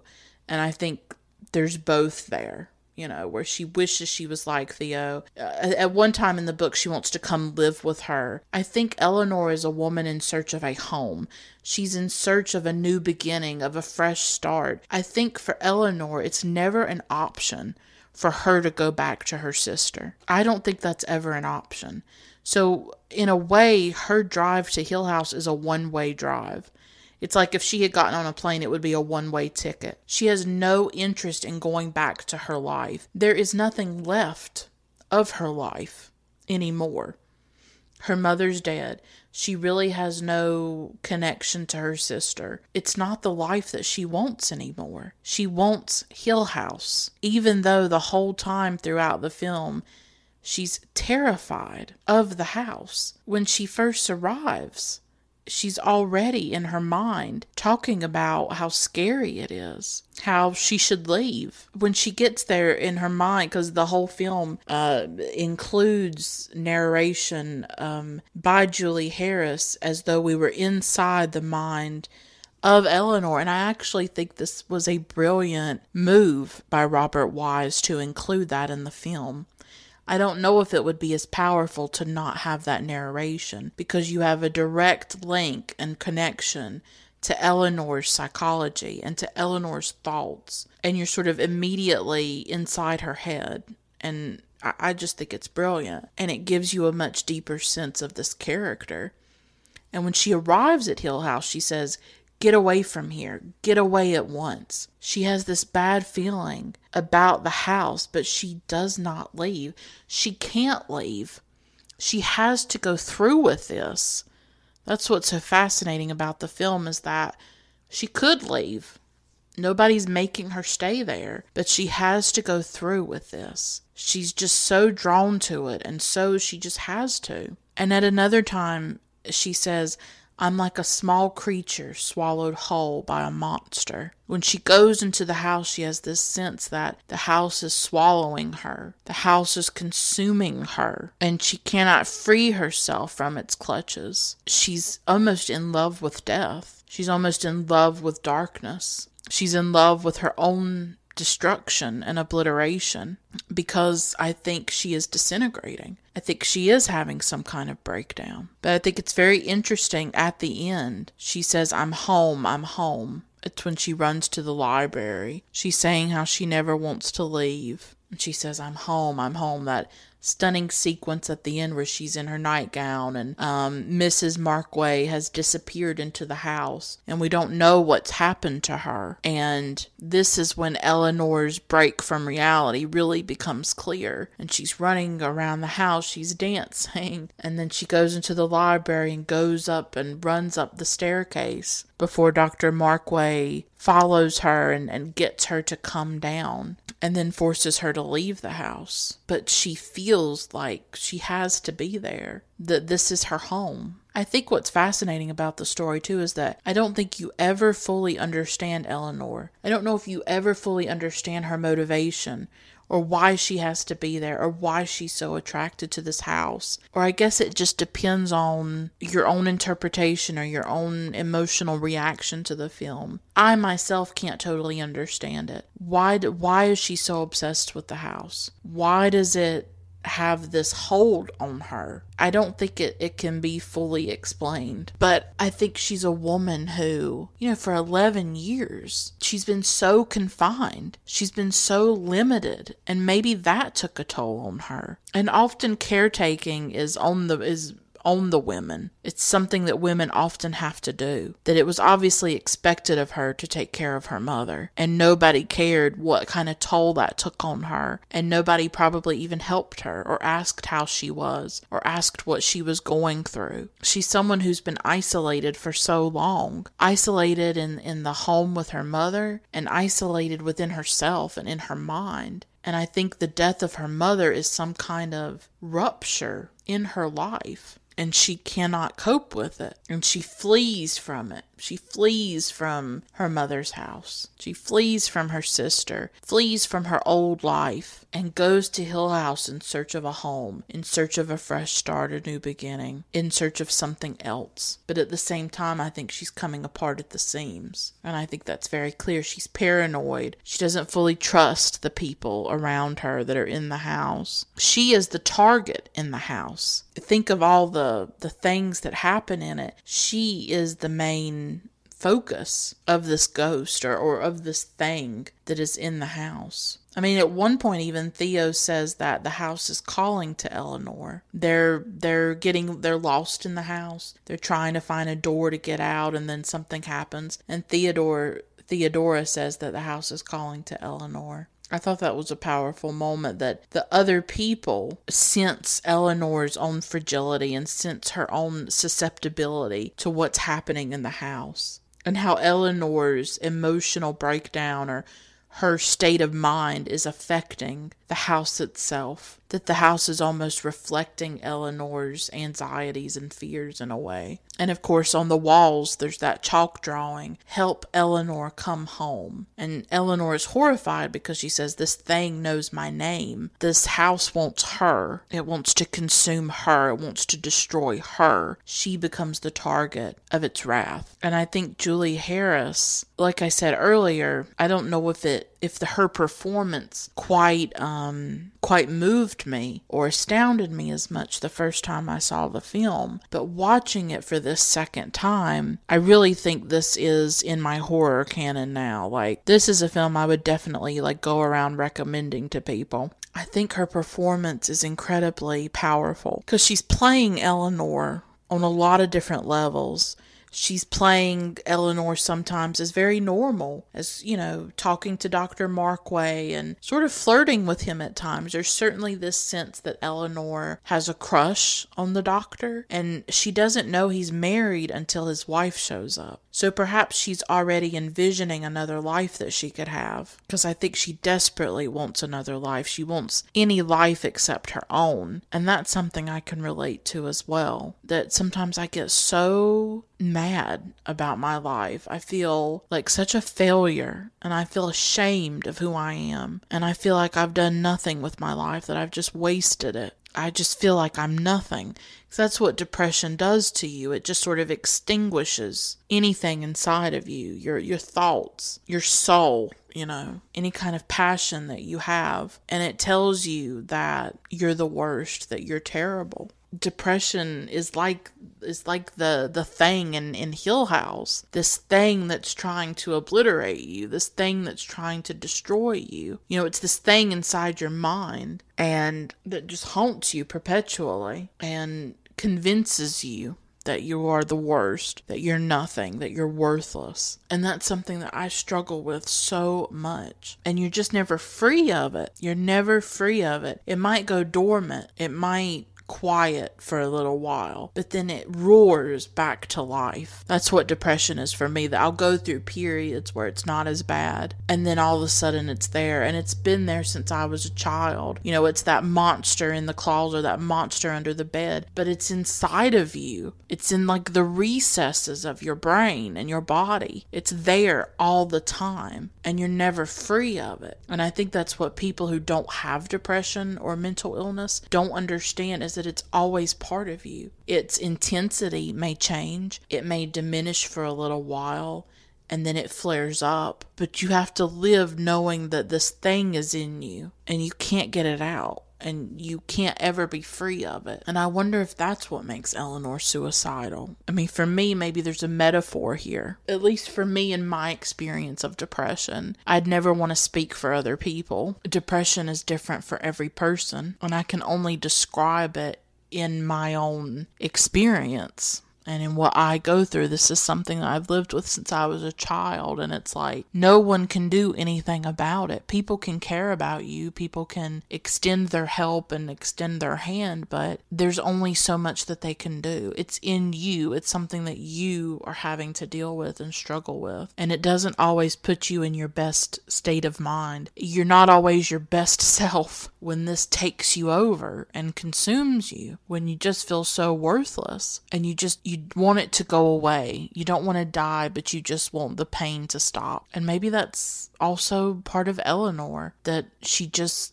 wants an escape, maybe. She just wants to escape her life. I, I, relate to her a lot, and I think what Julie Harris did with this role, as I was saying, she plays Eleanor frantic and hysterical and yelling and mad. And then she can play Eleanor as docile and flirting with the doctor and cracking jokes and just trying to, um, you know, appear normal, I guess you could say. The thing about what's happening inside of Eleanor is that it's all inside. That's what the the narration and the voiceover conveys to us is that inside of Eleanor, things are breaking down, things are disintegrating, things are not right. She is breaking apart in, in certain ways, but she's hiding it from the people that she is with. And that maybe it really only shows itself when these haunting experiences happen. Like when her name is put on the wall in chalk, she just becomes very upset about it. And there are two instances, I think, in the film where there are these huge, loud sounds and loud bangings. And I really want to linger on what makes this film so terrifying because it's very unconventional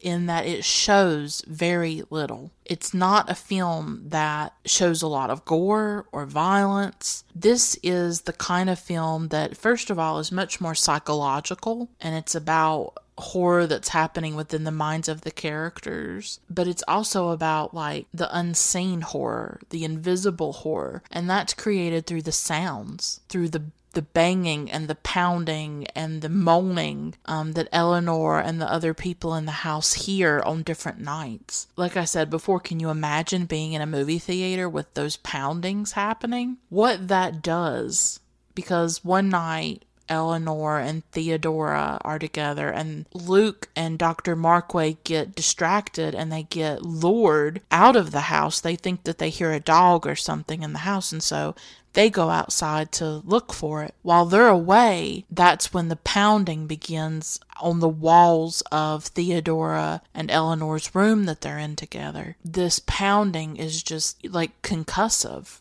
almost. It's like this huge cacophony of bangings and poundings and that's really the most frightening thing that happens in the film are these sounds, these noises. But what that does is that it forces you as the viewer to imagine what could be making those sounds. You're not shown a ghost, you're not shown anything at all. I mean, nothing even like flies across the room or anything like that. It is just the sound of the pounding. And that's it. And that's part of the horror of it. And at one time, there's another scene where Eleanor hears like a baby moaning or like a child, like a child is being tortured or hurt, and she hears people yelling and moaning. Well, where are those sounds coming from? Who's making those sounds? And in the darkness, she thinks that she's holding Theo's hand, and she's not. Like, she talks about how Theo is just squeezing her hand to death, you know, holding on for dear life. Theo, Theodora is on the other side of the room, and she's like, What was holding my hand? She doesn't know. And that scene in the book gave gave me chills and it still gives me chills like just talking about it. It's just I don't even know what to say. To me that's terrifying. I mean, some people who are really into the gory stuff or the, you know, seeing viscera and guts and stabbings and blood and they may go to the haunting and not really like it.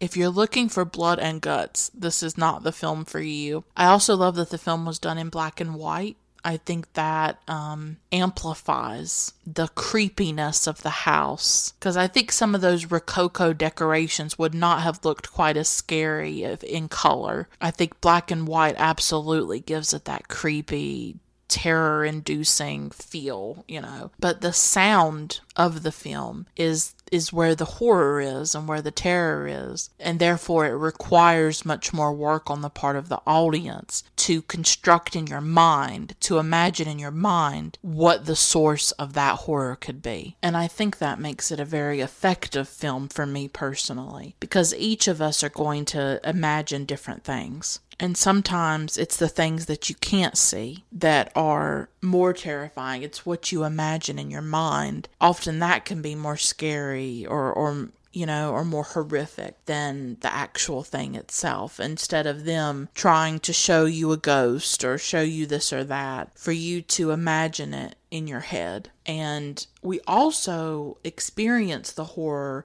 through the characters, through Eleanor's face, because so much of the film is about Eleanor's reaction. It's about the character's reaction to these sounds, to this phenomena that is happening. And I think Dr. Markway says quite a few times that it's really the fear that kills people, that no person in human history has ever been killed really by a ghost. It's the fear that kills people.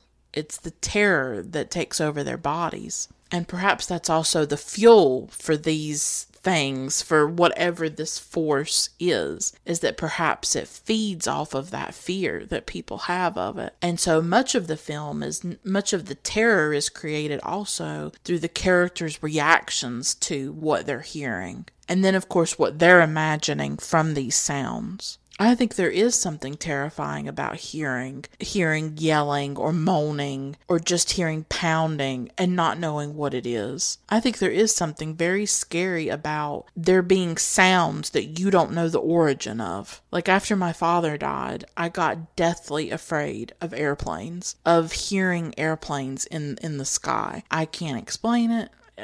after he died, I went through, I basically was going through a mental breakdown and mental disintegration. So that's another thing that I have in common with Eleanor. And I don't think it's any surprise that she's going through this after the death of her mother. Whether she had a tumultuous relationship with her or not, the death of a parent is deeply traumatic and it leads to a complete destabilization of you and a complete disintegration for some of for some of us for me I did have a mental breakdown. I think I had many of them, honestly. Um, I became agoraphobic and I still struggle with agoraphobia to this day. I had panic attacks. I had depression. Um, and I had these sort of irrational fears at times.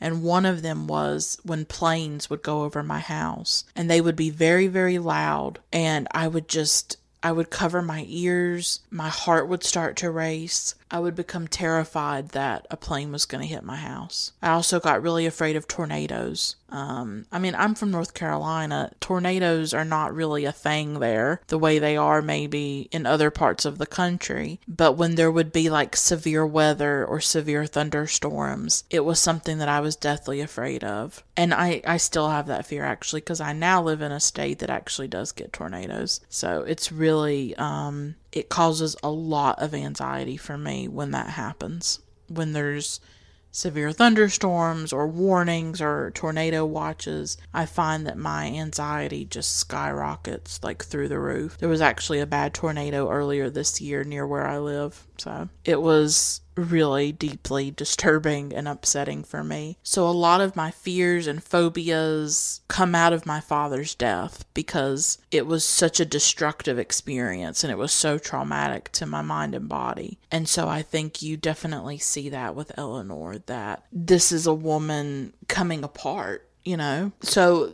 there these sounds just being there and not knowing what's causing them and not knowing where they're coming from and they're loud and like to me that is scary. I think that is a scary experience. Even though you're not being physically harmed it's what you create in your mind. Just like when i would hear those planes going over and if they got really loud i was already creating in my mind this catastrophic image of a plane hitting my house and killing me. I was terrified. I was terrified of dying after my father died. I was terrified that my mother would die. It was just terror and fear and just all of that. And I still live with it. Like, I still struggle with these things. 12 years have passed and it doesn't matter. These things don't just go away. And when you don't have insurance, what kind of help do you get? What kind of access to treatment do you get? Here in America, that's not an option if you don't have health insurance. And I don't. So it's something that I've just had to work through.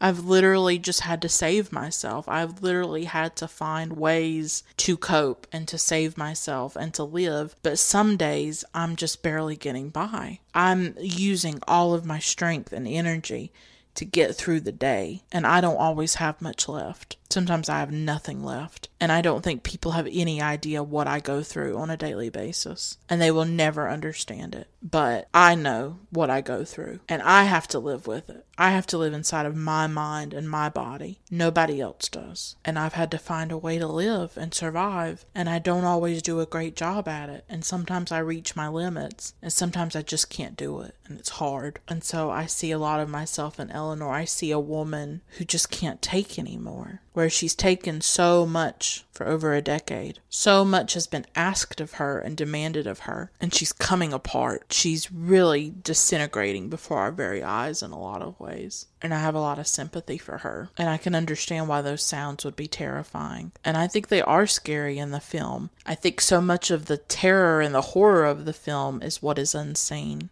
And what we do see is more like just these rooms with the Rococo decorations and the low ceilings and that sense of claustrophobia. And of course, the camera that Wise used that created these distortions which is really destabilizing as you're watching it. So he just does so many fascinating things in the film so he's using sound, but he's also using the image to create horror as well and to create a sense of fear. And the camera angles was something else that I noticed throughout the film that so much of the film is Julie Harris and her and the characters' reactions to these sounds and this phenomena, but more than that, Julie Harris's reactions, where she's screaming, where she's covering her mouth, where she looks absolutely terrified. And that in itself is very terrifying as a viewer, I think, to see the way that Eleanor is processing what's happening and to see her own fear and her own terror in the way that Julie Harris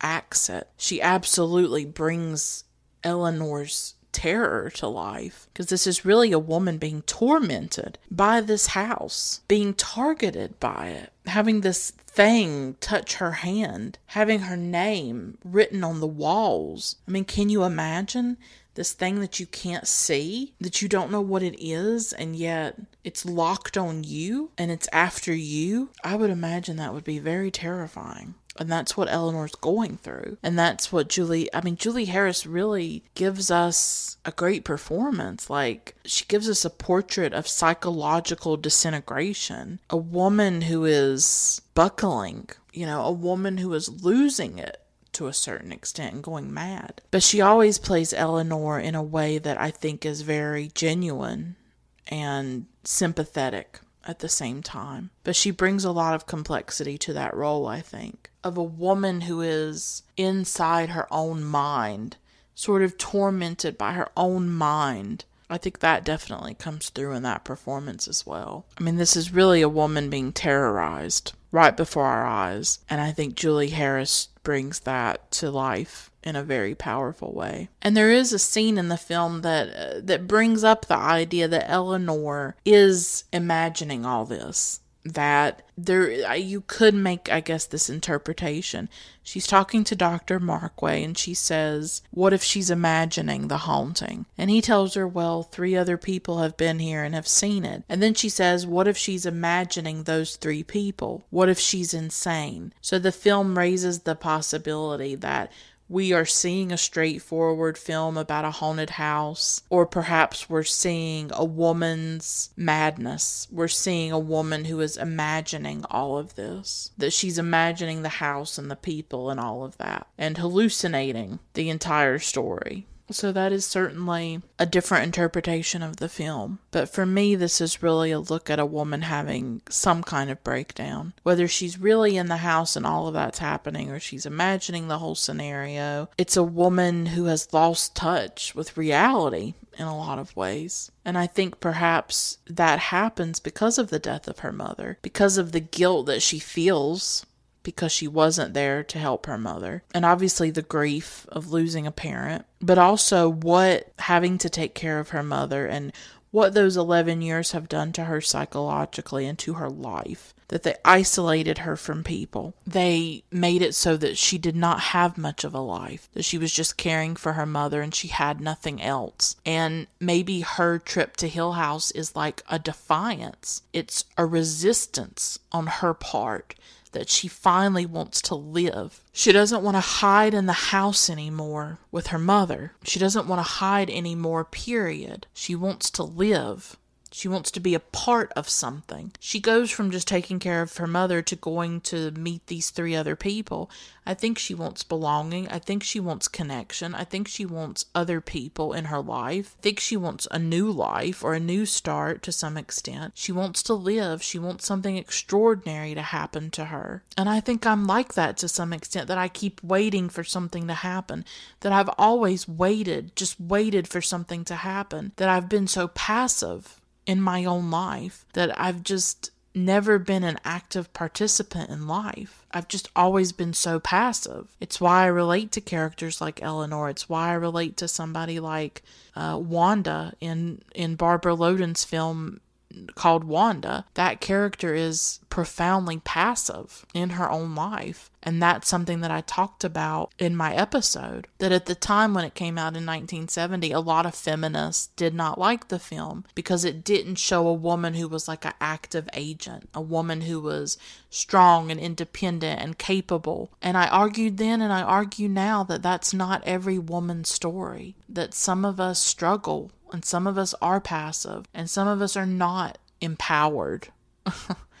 that's not how every woman experiences the world, where she feels brave and strong and empowered. Some of us, and it's not just women, you know, it's men too, have been through trauma. Some of us have been through loss, poverty. There are things that we've been through that have stripped us bare, that have wounded us so deeply that we cannot speak about it that we can't bear it that every day we we have to bear the unbearable of what happened to us and so like eleanor we just wait for something to happen we wait for something to change. We wait for things to get better. We wait for our dreams to come true, or we wait for something great to happen to us, and it never comes. And we just keep waiting and waiting and waiting. And I get so tired of waiting and yet I don't know what else to do because I am terrified of acting. I'm terrified of, of making a decision, of making the wrong decision. I'm just terrified in general. My life is so defined by fear. And I think Eleanor going to Hill House is like, it's her first action.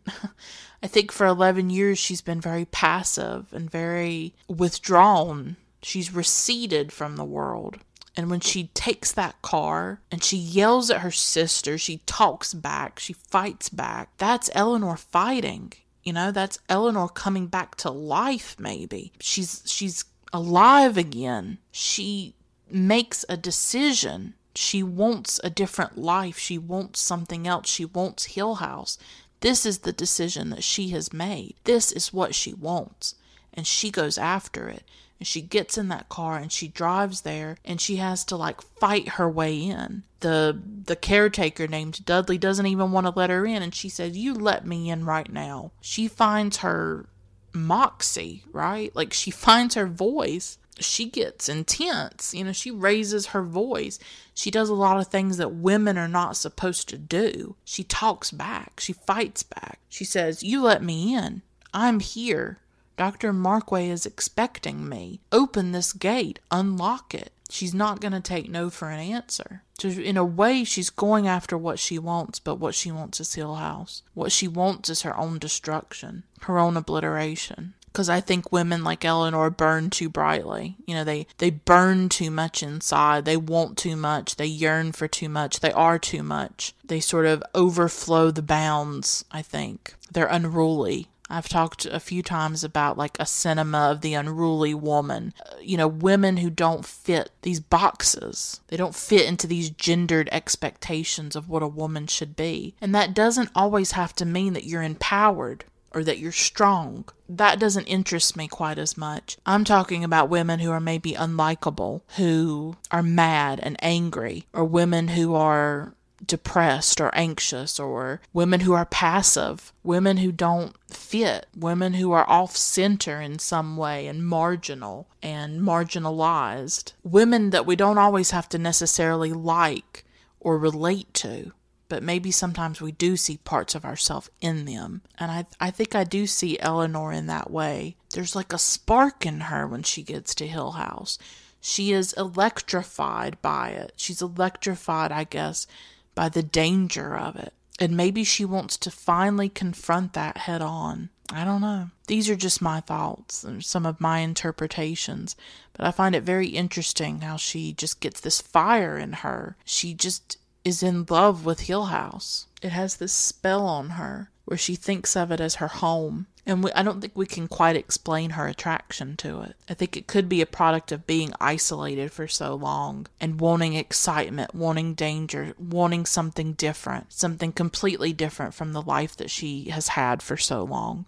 Taking care of her mother, being a dutiful daughter, being a good girl, doing everything that was expected of her, even though it drained the life out of her. Maybe she doesn't want that anymore. She wants to drive through the gates and go into Hill House, go into something dark and deep and delicious and dangerous. Like I think of the ending of of The Witch right? You know, there's that really great film, and it's like how the daughter is attracted to being a witch because witches have this power and this danger, and they live in this really deliciously dangerous, um, fascinating way. They break all the rules. And maybe that's what Eleanor wants for once. Maybe she just she wants that darkness. She wants that danger because when she's in proximity to it, it makes her feel more alive and she finds a home in it. She finds a home in this darkness. She finds a home in this house of madness and suicide and murder that everybody wants to run away from Hill House. Everybody flees it. The the caretakers won't even stay there when it's dark. They want to flee, they want to escape. They they don't even want to be there cuz it scares them and chills them. And Eleanor is completely open to it and desires it and wants it. She wants to be in Hill House. She wants that danger. She wants something extraordinary. In the book, she wants her cup of stars. There's this great scene where this little girl is, she wants her cup of stars. She has like this special cup that she wants to drink out of from home that I think has stars on it. And I think Eleanor in the book says something like, Yeah, hold out for your cup of stars. Don't let them take your cup of stars. That's what Eleanor wants. You know, she wants something extraordinary. And I think she's very defiant in that way. And and think about the ending. That is her taking control of her life. You know, when she kills herself. Isn't that almost like an act of taking back her life. She's not necessarily, I mean, she's taking her life if you interpret it as suicide, or if you interpret it as the house killing her, the way that it killed Hugh Crain's wife. But it's not just her taking her own life, but perhaps taking back her own life, of saying, You want me to leave, I'll leave on my own terms. I mean, think about how daring that is at the end when, you know, she's gone up the staircase. Like, the whole sequence at the end is fascinating because she's really just completely defiant. She's in her nightgown, she's running around the house, she goes up the staircase, she's dancing. She's like this mad woman, but she's free. There's this liberation about her. She doesn't have to be good little dutiful Eleanor anymore. Now she's dancing and, and all of that, and she's going up the staircase, and there's this life and excitement about her, even though she's basically out of her mind. But there is I don't know. There's something beautiful about it. I don't know what that says about me, but she has completely just thrown off the chains in a way and just let herself have this and be this and and go into like the recesses of Hill House. That's what she wants. She wants to belong to this house. There's something almost erotic about it, right? Like there's just like she has to have this house. She wants to belong to it. And she goes up the staircase and she doesn't want to come down. She's tired of people telling her what to do. For 11 years she was at her mother's beck and call. For 11 years she did she did everything that was asked of her, everything that was expected of her, and she's tired of it. She's tired of people telling her what she can and can't do. Other people controlling her life and controlling her, which is what a lot of women go through. Of people telling us who to be and what to wear and how to act and then blaming every bad thing that happens to us on our own actions and, and things when they're imposing these things on us. You know, be a good girl, do this, do that. She's tired of it. And for once at the end, she doesn't listen to them. She does what she wants to do. She wants to go up that staircase. She eventually comes down, but then Dr. Markway says, Well, you have to leave.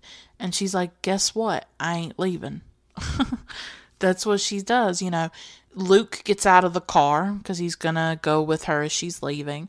And she's like, bye. And she guns it. and um she drives off and she just leaves them behind. She's like, You're not gonna tell me what to do. This is this is a big moment for her. You know, she's tired of being told what to do and she's tired of being controlled and dominated, I think. And she takes the wheel. She drives herself into that tree. I mean, she seems to be really startled by uh by Mrs. Markway who appears out of the darkness cuz she got lost in the house and then ended up outside. But Mrs. Markway says that she that Eleanor was already running into the tree before she came out. So there is this implication that Eleanor was killing herself. And it's up to the viewer whether you think that was voluntary or the house was doing that to her and had that power over her. But she is taking back her life in a certain way. She's making decisions you know, and she's tired of being told what to do and how to live. She wanted to stay at the house and they wouldn't let her. And so she decided, well, I'm going to stay here and she ends up dying. So this is like such a fascinating film to me. I mean, I don't know if I'm bringing all the threads together. I wouldn't say I have a particular particular interpretation of it. You know, I think it's just I wanted to talk about it and give some of my thoughts about it. It all centers around Eleanor for me. Her as a character. She fascinates me because I do think she is this woman disintegrating, having this breakdown in a way, but maybe that breakdown is necessary. Maybe that breakdown is more of a transformation. That who she was for 11 years, taking care of her mother, is not who she can continue to be anymore. That the death of her mother is a rupture and that she she has to change. She can't be who she was before. But the death of her mother is also a destabilizing thing, I think. And I do think there's guilt in her and I do think that there's grief. And I do think that there's something happening, you know, like a mental breakdown that's happening for her as well. So I think there's just a lot going on. I don't know. Like I wouldn't say I have one theory or one interpretation of the film, but I do think there's also something defiant about what she does in driving to Hill House, in demanding to be a part of it, in becoming an active participant in her own life to a certain extent. Even though I guess you could argue that the house is really controlling her. I don't know. It's interesting. I, I just I think the film works on a lot of different levels, and I think that Julie Harris just gives a pitch perfect performance, a really extraordinary performance as a woman coming apart, but a woman also who knows what she wants and who also is fighting back to a certain extent, and who has this desire for danger, this desire for darkness and a desire for this house. And we don't quite understand her obsession with it or her attraction to it. So what I love about the film also is is those mysteries that there are certain things about it that will remain mysterious like the noises we don't know where they came from what their origin are and things about the characters that will remain mysterious as well but it's okay for there to be unanswered questions and it's okay for there to be mysteries I think probably the greatest horror films really hold mystery within them and you can't always quite put into words why a horror film's why a horror film affects you in a particular way. I mean for me it's my very deep identification and connection with Eleanor, my own struggles with mental illness, my own past experiences. And I, I think I sort of understand women like Eleanor, or I feel like I am a woman like Eleanor, I guess you could say. And I feel that about so much of Shirley Jackson's work that I've read so far, is that I do feel like she wrote about women who were different and on the margins and strange and sort of obscene and disgraced and who weren't, you know, perfect little women. Women who had deep flaws and contradictions and complexities and um, weren't always very likable, right? So I love her work, love this film, love the source material of the book, The Haunting of Hill House. And I've really enjoyed talking about it with you. And I hope that you enjoyed this episode as well. And I hope that you found some value in my commentary. I really liked sharing it and I really liked exploring this film and thinking more deeply about it. Yeah. Thank you so much for listening. Until next time, keep watching great films. Bye for now.